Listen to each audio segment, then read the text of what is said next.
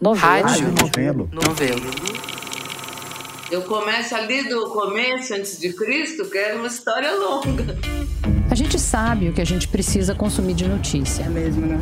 As movimentações na política, as oscilações na economia, a previsão do tempo, sei lá, a tabela do Falar Brasileirão. da questão do futebol. É uma questão, pra mim, de meio que de vida ou morte a questão do futebol. Mas tem as histórias que a gente não sabe que precisa consumir até ter contato com elas. Naquele dia eu falei assim, é hoje que eu posso morrer com isso. Claro, porque eu sabia que isso teria grande interesse público.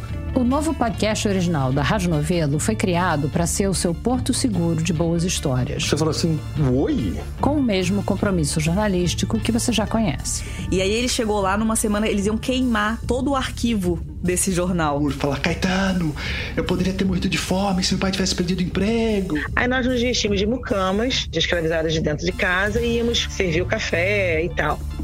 Aqui no Rádio Novelo Apresenta, toda quinta-feira a gente te conta histórias que você não sabia que precisava ouvir. Minha irmã fala que você só pensa em jumento. Eu é, só penso em jumento. né, o diagnóstico oficial dele era psicose maníaco-depressiva com um desejo de notoriedade. Era assim. é isso, eu nunca questionei. Sempre às quintas-feiras, boas histórias de tudo quanto é tipo, contadas por muitas vozes e apresentadas por mim, Branca Viana. Siga o podcast na sua plataforma preferida e fique com a gente. Eu tô rezando aqui pra dar É, tudo certo.